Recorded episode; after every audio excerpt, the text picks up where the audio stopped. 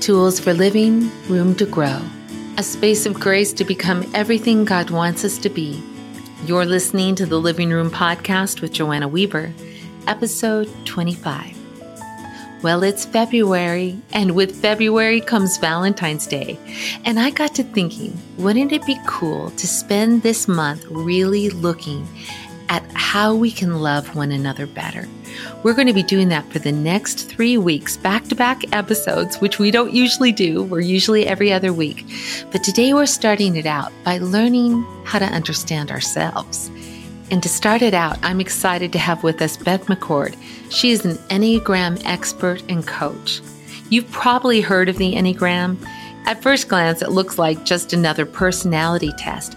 But when it's used correctly, you guys, it can help us see our strengths as well as our fears and offer ways to grow as we navigate the blind spots and sins that trip us up.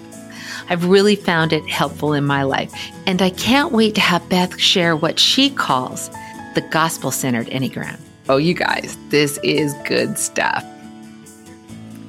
Well, I have been looking forward to this conversation with Beth McCord. Um, she is the author of Becoming Us Using the Enneagram to Create a Thriving Gospel Centered Marriage.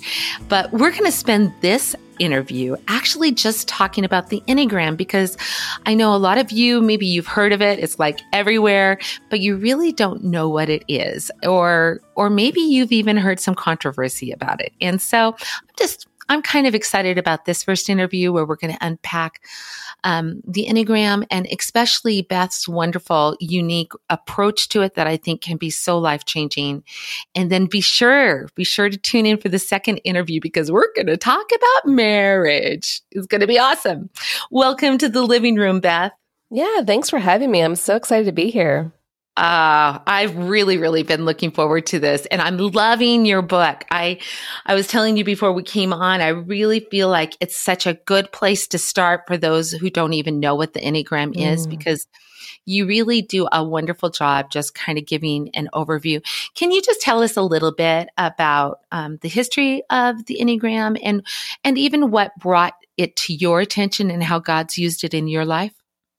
Yeah. So the Enneagram, really, the word is a Greek word. Ennea means nine, and uh, gram means diagram. And so it's really just a personal growth tool that describes the nine basic ways of relating and perceiving the world. Um, it clearly describes why we think, feel, and behave in particular ways, um, which is based on our core motivations. And those core motivations are there's four of them. And there's the core fear. This is what you're always trying to prevent or run away from. The core desire, the thing that you're always trying to obtain. Life will be perfect if I just have this. And then we have a core weakness. Um, it is basically our Achilles heel, our thorn in our side, the thing that's constantly tripping us up time and time again. And then the core longing. This is the message our heart has always longed to hear from people, from career, whatever you name it. And we're still striving to get that and hear it.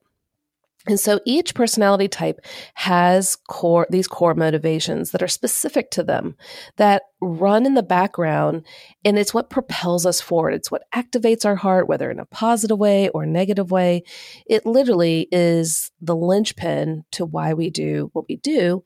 And so we want to find our personality based off these core motivations, not based on um, behaviors because every personality type can actually do similar behaviors, but they're going to do it for different reasons. And it's the reason that we want to look at, and that's what's so important. Um, and so, in a nutshell, you can think of the Enneagram as your internal GPS. It's going to tell you your current location, which is your main type that we are talking about. And then it lets you know for that personality type what a healthiest destination looks like. And of course, for believers, we believe not only, of course, is that being like Christ, but in the unique way he created us with the personality style he gave us. Um, and so there's a healthiest destination But on this side of the fall, we tend to get distracted, fall asleep at the wheel, you name it, and we veer off course time and time again and fall into common pitfalls that frustrate us because we're like, didn't I learn? Why am I still here? Why am I getting stuck?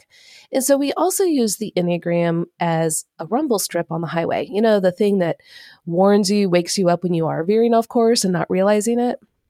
And so we want to use the Enneagram as a gracious tool that lets us know hey, if you keep thinking, feeling, behaving in this way, it's the pattern you use that makes you veer off course. So why not kind of wake up right now and use this as a resource to get yourself back in alignment with the truth of the gospel and come under his submission and be more like Christ in the way he designed you.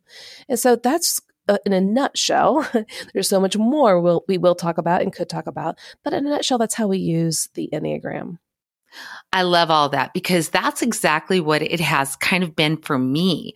You know, um, I think some people resist the Enneagram because they're like, oh, it's just a type thing, or, or, you know, there's even some controversy that is kind of from uh, Eastern religion and some dark stuff. Mm. I, I guess what I would say is for me, I'm not living my life by the Enneagram, but I am yes. shocked at how accurate it is. you know, it's not like someone said, here's the types and, and we fall into line. No, they just recognize that there were some patterns. And it's really, for me anyway, it's a lot like all of the other personality tests that are out there. You know, the Meyer Briggs, the Strength Finders. It's not like they're creating anything new. It's just a recognition that there are some patterns. It's kind of like the sanguine and the phlegmatic and and the choleric. Um, you know, that was clear back, you know, Greek Hippocrates, what was that guy's name? Hippocrates that came up with those four personality types that really are remarkable when you think, yeah, yeah, that I can see that. And yet this goes, um, goes even deeper, which I love. I love that. Yes. Yeah. Well, and and kind of getting back to the origins, um, you know, because I know that some believers are going to be suspicious or unsure. Um, and so we have some of the more prominent, more, let's say, modern day teachers, meaning back in the 50s, 60s, and 70s, their worldview is not our worldview. In fact, I would say majority of Enneagram teachers don't have a Christian worldview. But think about and, and so people will kind of say, oh, well, then it's, you know, not biblical or even worse things. Well, it's just like when we go and listen to any teacher of any tool or resource, we have to filter it. You know, as mm-hmm. a Christian, we need to filter it. But truth is truth. You know, gravity is gravity. And if you have a teacher that's teaching on gravity in a way that is not biblical, biblically sound, that doesn't mean that gravity isn't true. You need to look at the truth from an actual orthodox, um, theologically accurate vantage point on what that would mean. So, you know, like I know I was in an ethics class in college and my professor was an atheist. Now, thankfully, on the topic of abortion, he had an amazing pro life viewpoint, but on pretty much everything else, no. Um, and so when I'm in his class, needing to take that class for credit to graduate, I don't have to believe in how he views certain things. I can take some of the truths that are truths and then reorient my mind and my heart around what is biblically accurate. Yeah. And so with the Enneagram, that's how we use it. My husband and I, my husband went to four years of um, uh, seminary training. And so when we started using the Enneagram, which was back in the early 2000s, we saw that, yeah, some of these teachers and books aren't coming from a biblical viewpoint. That doesn't mean you throw out the entire thing. What you want to do is you want to say, okay, what what of this is true and how can i then see it through the light of a theological theologically accurate perspective um, you know, in a gospel centered perspective. And that's what we've done for the last 15 years in creating um, an Enneagram approach that we feel is honoring to God and others. Yeah. I love it. Well, and I think the thing that I've appreciated most about the Enneagram tool is that there are growth paths. That it's like, it's not like here, this is just the way I am. No, you, yes. And especially in your book, I love, it's so usable, Beth. It's, I love how you've given, you've dedicated several pages to each type. You've not only um, shown us how to understand ourselves, but also to understand others. And I think that has been so valuable to me to realize, oh, Oh, that's the why they react the way they react. Would you mind just kind of giving us a quick overview of the nine types? Yeah, absolutely. And just to kind of piggyback on what you just said, it's really important that people realize that this is the most exposing you're ever going to be.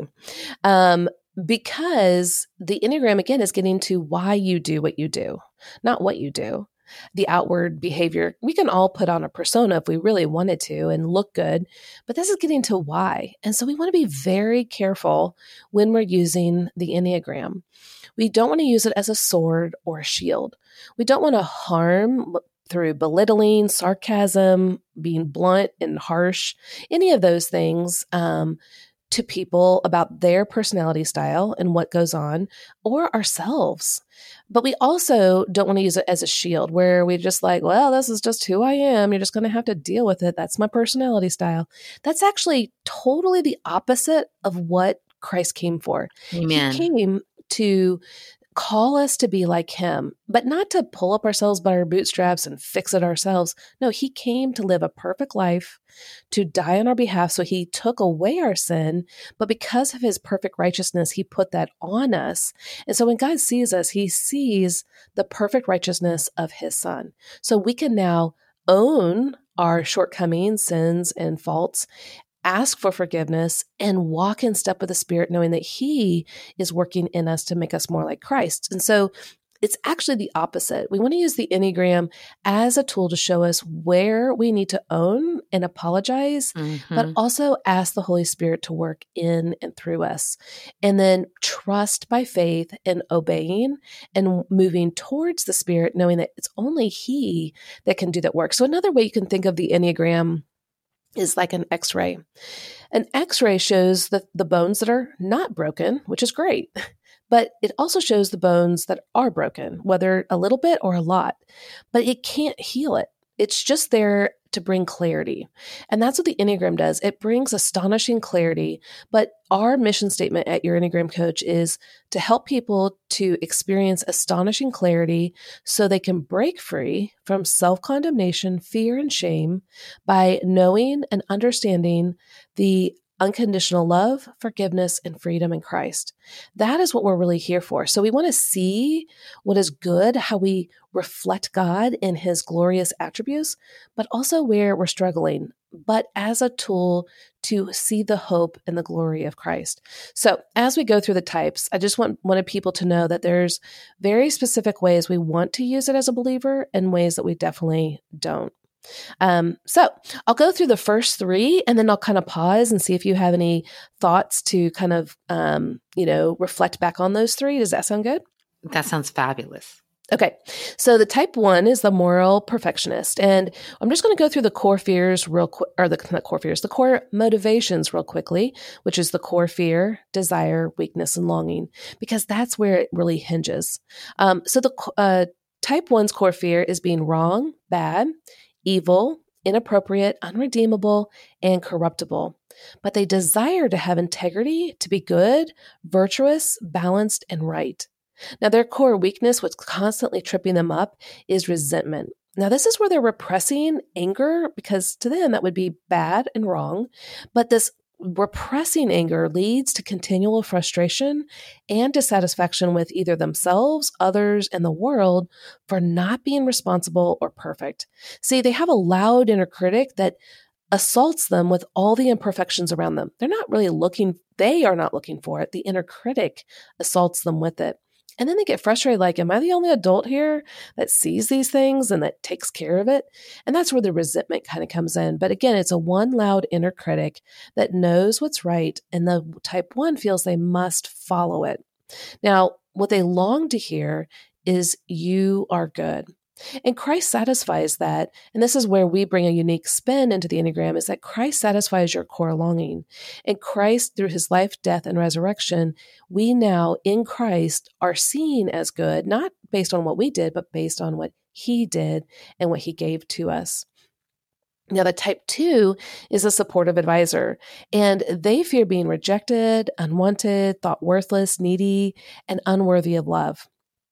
Now, what they desire is to be appreciated, loved, and wanted.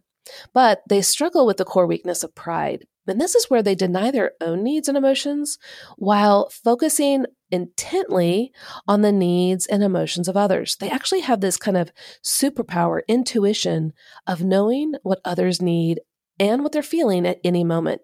And then they feel that they need to confidently insert their helpful support in hopes that others will see and say how grateful they are for their thoughtful care. Now, the type two longs to hear you are wanted and loved. And Christ satisfies that because he literally left his throne to live a rough life, to be beaten, betrayed, and die, all because he wanted and loved you. And so Christ answers that for the two. And then the type three is our successful achiever. They fear being exposed or thought of as incompetent, inefficient, worthless, and failing to be or appear successful. So, what they desire is to have high status and regard, to be respected and admired, to be successful and valuable.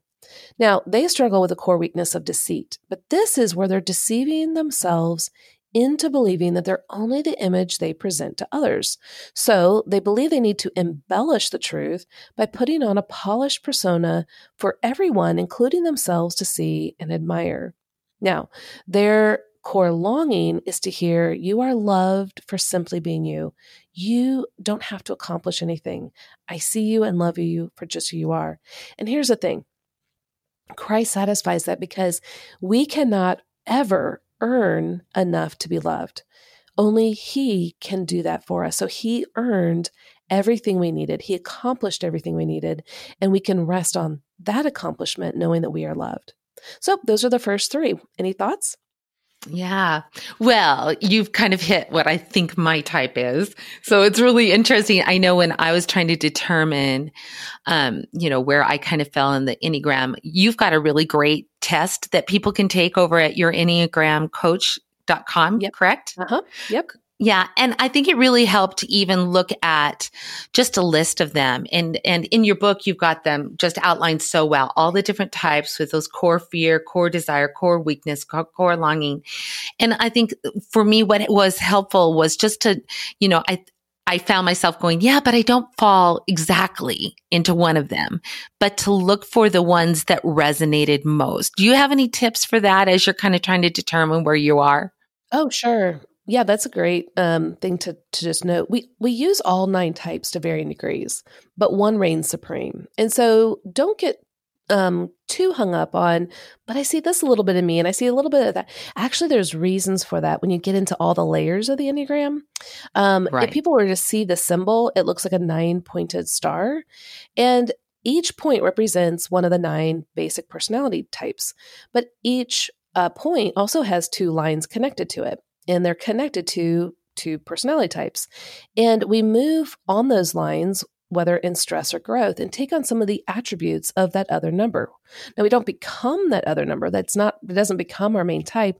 We just take on some of the attributes. So, and there's wings, which are the two numbers on either side of you that influence your type. Again, you don't become those two numbers, but they influence you greatly. So, what we want to realize is yes, there's going to be a lot of influence of other numbers for different reasons. And so uh, don't get too hung up on feeling a little torn between a couple of numbers that might, you know, be pretty prominent in you, we're really trying to find out what really motivates your thoughts, feelings, and behaviors.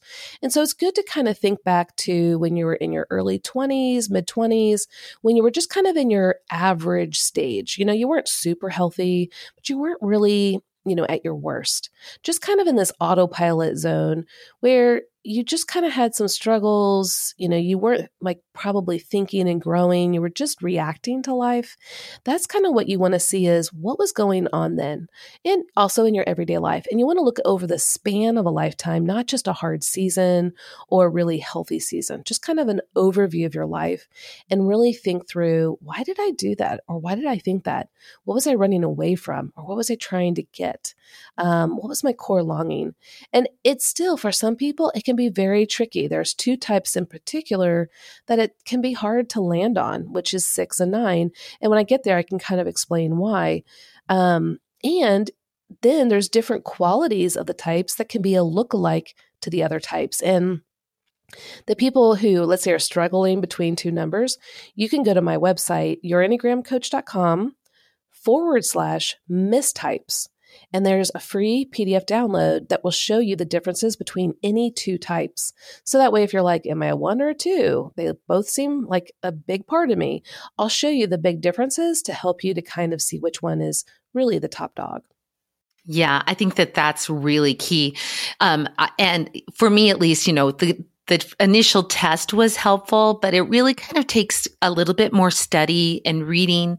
And I think there comes clarity as we study those two. And especially, like you say, seeing them side by side. For me, what really helped was recognizing the wing because, um, because as when, when I looked at, I, I see, I feel like I'm a two, but I have a very strong three wing. Yeah. And, and it was helpful because I'm like, okay, I don't, I know I don't fully fall in the three. Yes. Even though I've got a lot of those qualities. But, and neither do I fall completely in the two. But when I put those two together, there, it really, really did help. So I'm so mm. glad you have that tool. Thank you. Thank yeah. you. Let's go ahead, go on and look at type four, five, and six. Okay, great. Yeah, so the type four is the romantic individualist, and they fear being inadequate, emotionally cut off, plain mundane, defective, flawed, and definitely not having a unique significance. So, what they're desiring is to be unique, special, and their most authentic self. But they struggle with the core weakness of envy. And this is where they feel that there's something tragically flawed or missing inside them. Um, and they see that others possess qualities that they lack. So they start to envy. And so think of them as having like, like all of us having a puzzle that we're a puzzle. You know, when you make a puzzle and you're so excited to get it all done and show everyone. And then there's the missing piece. And you're like, oh my goodness, like it could have been so great, but it's not. Well, that's how the four feels inside, that there's something tragically missing. And so they want to put on a unique persona to be unique and different, to be seen and loved for exactly who they are, which is their core longing. Um, and so um, that can be a real hard part for the fours. One, they also have a lot of emotions, and it feels like a tsunami of emotions. They're very aware of the emotions, um, and they feel misunderstood by others. So that's the type four. And again, the core longing is you are seen and loved for exactly who you are, special and unique. And the great way that Christ satisfies this is that He's the one that created you in your mother's womb and God doesn't make mistakes. He delights in his creation. And so you aren't defective and flawed. I mean, we all are in the sense of sin, but as a creation, how he designed you, he did not make a mistake. And so you can enjoy um, in full that you are unique and different and that he created you exactly the way he designed you. Um, now, the type five is the investigative thinker. They fear being annihilated, invaded, not existing, or being thought um, incapable, ignorant, but they also fear being having obligations placed on them where they might experience catastrophic depletion of their internal energy and resources. Now, what they desire is to be knowledgeable, capable, and competent. But their core weakness is avarice. And avarice here in the Enneagram is different than being greedy with money. This is where they feel that they lack inner resources and that too much interaction with others will lead to catastrophic depletion. So you're going to find them withholding themselves from contact with the world and holding on and minim- their resources and minimizing their needs. So think of them as being a cell phone battery that even after plugging in all night and kind of being ready for the next day, they only have 20 to 25% interactive battery life with others um, for the whole day. And so they need to know kind of what's going to be happening relationally so that they can ration that out throughout the day. But a lot of times people, they don't know that that person, that type five, has those intense needs. And so they think, oh, they're like me, another slight introvert or an extrovert. And they intrude in their space, let's say coming into the office space or um, surprising them or putting obligations on them without really giving them a heads up. And they don't realize how that really sucks the energy out of the five. Now, a lot of us, even just normal introverts can be like, oh, I'm tired. I need to go kind of recharge. But for the five, this is a whole different level. This is that feeling that catastrophic depletion is going to happen and that there's no ability to return. So you're going to find this person uh, pulling back quite a bit, needing some privacy to think and process their emotions. Um, and so their boundaries can be pretty strict, especially when they feel like there's no energy left for them. Um, and so that's the type five. What they long to hear is your needs are not a problem. They feel like their needs are big boulders that would harm others and themselves. So they minimize them. Um, but Christ absolutely says your needs are not a problem. I mean, He is the God of the universe. If He can create all of that that's around us, your needs are not a problem. And it's a delight for Him to take care of us. Then our type six is the loyal guardian. They fear feeling fear itself, being without support, guidance, and security. They also fear being blamed, targeted, alone, and physically abandoned. Now, they desire to have security, guidance, and support. Now, their core weakness, though, is anxiety. Now, anyone can be anxious, all the types. But for the six, this is that they're scanning the horizon of life and trying to predict and prevent negative outcomes, especially worst case scenarios. So they're going to remain in a constant state of apprehension and worry. And one of the reasons is that they have an inner committee. Now, remember, we talked about the one having one loud inner critic that they trust and follow wholeheartedly. The type 6 has an inner committee that chimes in from all perspectives and all different directions. What about this? What about that? Did you plan on this? Did you plan on that? And it creates chaos and confusion, indecisiveness, and self doubt for the 6. So they feel they can't trust themselves. They have to look outside themselves for guidance and support from someone or belief system that they can trust. So it's very different than the type one. The one is following their inner critic and um, gut reaction. The six struggles with trusting their mind because of all the chaos and confusion looks outside themselves for that guidance. Now, what the six longs to hear is you are safe and secure.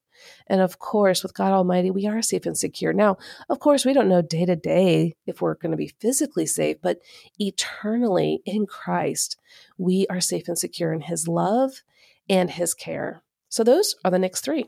Wow. Uh, that's so good. I love, I love hearing these because I think that there's some people listening. They're like, yeah, yeah, that that's mm-hmm. me.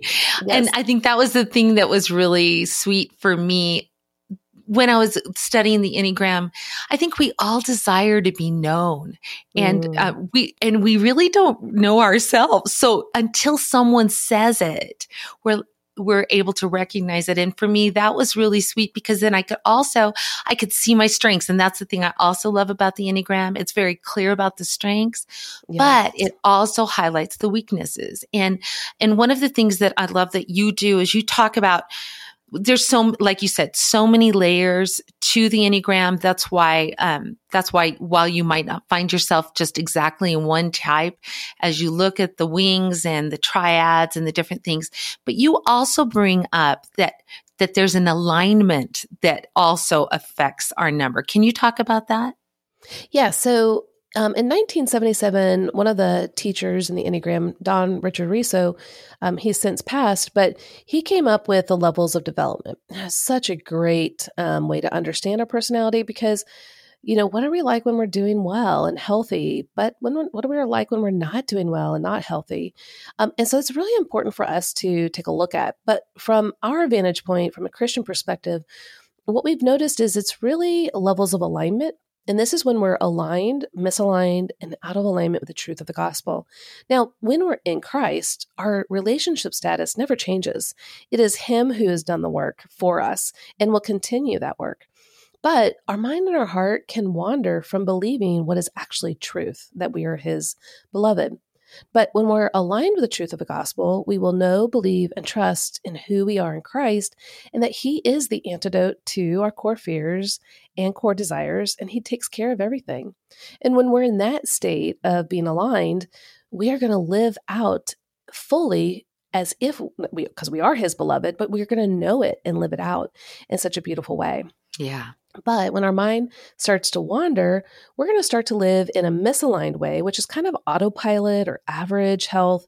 And we're going to think that you know, God is great. And yes, He's sovereign. He's doing all this good work over here in my life. But is He going to take care of this over here? Maybe I need to start to take control. And that's when we start to live in our own strength. Now, maybe not across the board, but definitely in some key areas of life. And it can really have some uh, consequences and hindrances for us. Um, and we're not always aware of it. It's almost like we're sleepwalking. Um, and so that is something to really just be to to note and understand. But then when we're not doing well at all, we can be out of alignment with the truth of the gospel. Now, we're still his beloved, but we're not believing it. We're not recognizing it. And we're living as if we're an orphan alone in life. And so we're just trusting in our own abilities and our own strengths and strategies, which hurt us and others more and more. And this is when outside help might be needed to get us out of that kind of stage. So, but here's the thing the good news is Christ has taken care of everything. And to get up the levels of alignment, it's not reading more books and fixing yourself and pulling yourself up by your bootstraps. Now, of course, there's always good things that we want to obey and follow the Lord in, but first we have to surrender and depend on who we are in Christ and ask Him to work in and through us. It's then that the Holy Spirit moves in and brings us back up in the levels of development, reminding our heart of who we already are in Him. And of course, we want to walk by faith and um, do what He has, you know, commanded us to do. But it's through the Holy Spirit that those things happen. And that's how we talk about the levels of alignment. Yeah. Yeah. Well, and I, as I, the Lord has been growing and maturing me and, you know, he's so good, isn't he? He loves us just the way we are, but he loves us too much to leave us that way. And it's been fun as I've studied the Enneagram to go, Oh, that's what you were up to. Mm-hmm. And those times when my core desire or my core longing has been frustrated. Yes. Um, the Lord has been teaching me. I, I, write a lot about it in having a Mary spirit, allowing God to change us from the inside out. That my flesh woman, that that flesh that dwells in me, Paul says, um, and it's at war with God and His Spirit. That's where flesh woman freaks out when my core longing's not being met, when people don't appreciate my number two ness. And yes. I'm learning to go, ooh, what a good opportunity for a crucifixion, you know, where it says mm-hmm. put to death those, the flesh and its evil desires. You know, not that they're evil, they're, they're, they're legitimate longings, but they've been magnified to a place that if I'm constantly being led by my core longing, I'm not going to become the woman of God that he mm. wants me to be. So I really love that you bring that out. Yeah, and the progression of an idol is that we first desire, and actually, desire is not bad. God gave us desires. Um, desires can be really good. But when we start to then demand and then judge and then punish others for not coming through for us that's when it starts to become an actual idol and so that's you know really what you're talking about and so we just want to recognize okay god gave me desires as a type two three six whatever type that are good but when does it take it too far? When do we start to demand, judge, and then punish to get what we think we need instead of trusting that He has His timing and purposes for us? Oh, so, so, so good. I cannot wait. I cannot wait to dive a little bit deeper into this in our next interview. But for this interview, we just wanted to get this overview. So why don't you go ahead and tell us about type seven, eight, and nine?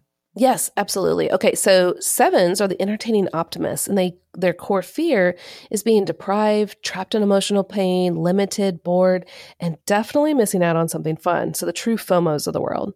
Um, they desire to be happy, satisfied, and fully content but they never feel like they are. And that's where the core weakness comes in is gluttony. Now, this isn't just about food. This is a feeling that they have a great emptiness inside and having an insatiable desire to fill themselves up with experiences and stimulations in hope that they will feel completely satisfied and content. But think of them having an empty bucket inside that has holes in it. Well, it never feels like it's filling up. And so they're constantly thinking of the next fun thing, the next exciting thing, and they're always planning for what to do next because to sit there without filling that up, it's like a kid who's starving and has hunger pains. They're not just going to be like, oh, I'm just going to like kick back, no worries. They're going to be looking for food. But what happens often for the sevens is they'll see cotton candy and they're like, oh my gosh, this is going to be amazing. And then they eat it and it's like, oh, that's so wonderful, but it doesn't satisfy, right? So it's like filling up this bucket that has holes in it and it just never fully satisfies. So what they long to hear is you will be taken care of, but they don't think anyone is or can because they're not getting that um, complete uh, satisfaction. But the more a seven is present in the moment and looks around them at what blessings they do have and savoring the moment, the more those holes plug up and they start to feel satisfied because God is taking care of them, has always been taking care of them. But so often they're looking forward to the next thing that they don't take notice of the now. And it's the now and the savoring that makes them feel filled up. Then our type 8 is the protective challenger. They fear being weak, powerless, harmed, controlled, vulnerable, manipulated, and definitely left at the mercy of injustice. They just want, the desire to protect themselves and those in their inner circle. Now, their core weakness is lust or excess, where they're constantly desiring intensity, control, and power. And they might be pushing themselves willfully in life or even on people in order to get what they want and desire. And eights, I talk about them as being snowplows because they have this in- incredible intensity and power and drive, which we need, just like we need a big diesel snow plow in the Midwest and the North to plow a highway that has a foot of snow. We need that but we also don't need it to nick us on the side of the road or plow over us. And so we need the eights to recognize how amazingly powerful they are to plow a path for others, but to recognize who's around us and how they're doing it in order for it to be absolutely beneficial. And they can just be real powerhouses, which is great. Now they long to hear, You will not be betrayed. And the amazing news for them is Christ was the most betrayed. He absolutely understands what that was like. And he will not betray nor forsake us. Then, last but not least, is the type 9, my type, the peaceful mediator. We fear being in conflict, any kind of tension or discord, being shut out or overlooked, and losing connection and relationship with others. We want inner stability, peace of mind, and harmony. Now, our core weakness is sloth, and this isn't about a physical laziness, though we do like our cozy comforts. This is about remaining in some kind of unrealistic or idealistic world in order to keep the peace, remain easygoing, and not being disturbed especially by our inner anger that we try to suppress. See, we fall asleep to our passions, abilities, desires, and needs by merging with others' abilities, desires, and needs to keep the peace. And so we lose ourself in that process. And so if you ask a nine, well, what do you want to do in five years? Or what's your goals in life? Or where do you want to go to lunch today? We're going to be like, mm, I don't know. What's yours? and we'll merge with you because we just want to keep the peace. We want to make people happy. Um, and the where we long, what the core longing we have is to hear your presence matters. Because the nine's mind believes that we, our presence doesn't matter, our gifts, talents, anything about us is less important than anyone else. And so we kind of hide those things from ourselves and others to merge and make others more important. But Christ satisfies this core longing because we matter so much. He left his throne to live a hard life, to die, and to rise again, all because we matter to Him, to bring us back in relationship with Him. I don't know anything else that can say your presence matters more than that. And there's the last three. Yeah. Wow. So, so good. Oh my goodness. Well, we could talk so much about this and I can't wait to continue our conversation in the next interview that episode that we're going to be doing here in the living room. But what would you say to that person who who would say um I I don't know where I fall. What would, how would you encourage them?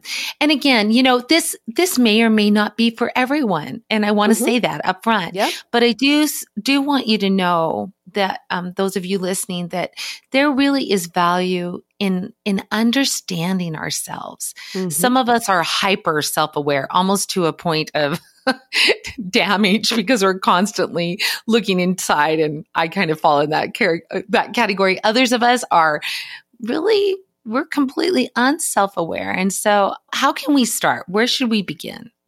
Yeah, so they can go to your enneagramcoach.com um, and in the upper right hand corner is our free assessment and just see where you fall. There's going to be percentages that will reveal um, how you scored, but don't let that be the definitive word. Let that be a guiding post for you. Then you can also download our free PDF that has all these core motivations for all nine types, and that's your enneagramcoach.com forward slash core motivations. And there you can download this uh, PDF with all of these. And I would say just look at those top three types and then do one at a time and kind of reflect over the course of a day, a couple of days of do you do certain things, think, feel, and behave because of let's say personality one not one sorry like a b or c like the ones that you feel resonate the most to you.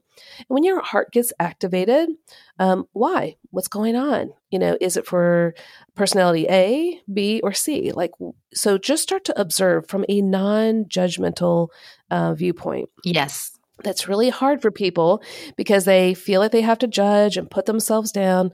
But we really need to just have self observation, not a time of criticism and judgment, is just seeing why do I do what I do? And so I would just take several days to do that. Um, if you're still stuck and you need a little bit more information on the Enneagram, you can get our um, Discovering You course. It's two hours with 14 modules broken down into 10 minutes each with a 16 page workbook that is super helpful. Um, and I will explain more about the Enneagram, but also a, a, much richer overview of all nine types. And that should really help you. Um, when you take the free assessment, you actually get a coupon code for 50% off. So go ahead and do the free assessment and then get your course and walk through the Discovering You process um, that way. And some people, it's still hard. The type sixes and nines tend to be the ones that struggle the most. The nines, because they see all viewpoints. That's how they bring balance and harmony in their relationships, because they understand everyone. And so for them, they're like, well, I see myself in everything.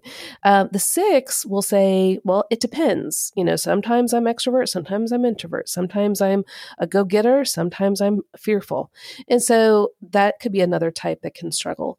But anyone can struggle because we can use several types um, to a large degree, and that's okay. In fact, those that struggle to find their type, one, it's very normal. And two, they're the ones that grow the most because they're taking the time to find their type. Now, they'll feel frustrated because we're in America and it's like everything has to be fast, you know, and accomplish it quickly. But that's just not how the Enneagram is. The Enneagram is a journey that we take of self discovery, and it's not a fast one. So take your time, be patient with yourself, and know that God will reveal things to you in His time um, and purpose. Yes. And I think the most important thing to remember there is no right or wrong type. There's no better or best type. Um, and, and, we're going to talk a little bit about that in the next interview, um, just about the strengths of the different types. Uh, here's the thing that I love when we become aware not only of our own type, but also the type of others, we can value people. We can understand where they're coming from a little bit better. And we can actually, we can actually, one of the things I love about your book, I do have to mention this, you guys. One of, one of the best places too is to pick up um, Beth and Jeff's new book, Becoming Us using the Enneagram to create a thriving gospel centered marriage. I would say this is not just for those of you who are married. It is, it's a great primer for the Enneagram. Great place to stop, start, excuse me. Great place to start. Um, and, and also I would say for those of you who are not married, please, please listen to the next episode because we're going to go deeper and I can't wait. This yeah. is so good, Beth. Thank you. Thank you for being with us. Thank you. Can't wait till next time. See you guys soon. So, what do you think? Now, I realize that the Enneagram isn't for everyone, but I hope that you won't completely dismiss it. Because when it's used correctly, it can help us understand ourselves as well as the people around us, even those who are different from us, like our spouses or our children or our coworkers or our friends. I hope you'll tune in next week because we're going to share part two of our time with Beth as she shares insights from her new book, Becoming Us. You're going to learn why all nine types are valuable, and you're going to learn specific ways you can love and accept them as they are, especially in marriage. Ooh, I can't wait. Be sure to go to the show notes at joannaweaverbooks.com forward slash 025. You'll find a giveaway that we're hosting on Facebook. You can enter to win Beth's new book, as well as her Discovering You course, which is filled with tools to help you understand all nine Enneagram types and nail down your own number. Also, you'll find links to a free Enneagram test that she offers, and I hope you'll take it, especially before you listen to part two. And hey, tell your spouse that Joanna wants them to take the test as well, because you're going to find advice next week that is really going to help you guys love each other better. Now, that's something worth striving for. So, tune in next Wednesday because I really believe that dwelling in understanding with each other is how we live and love and lead like Jesus. See you next week.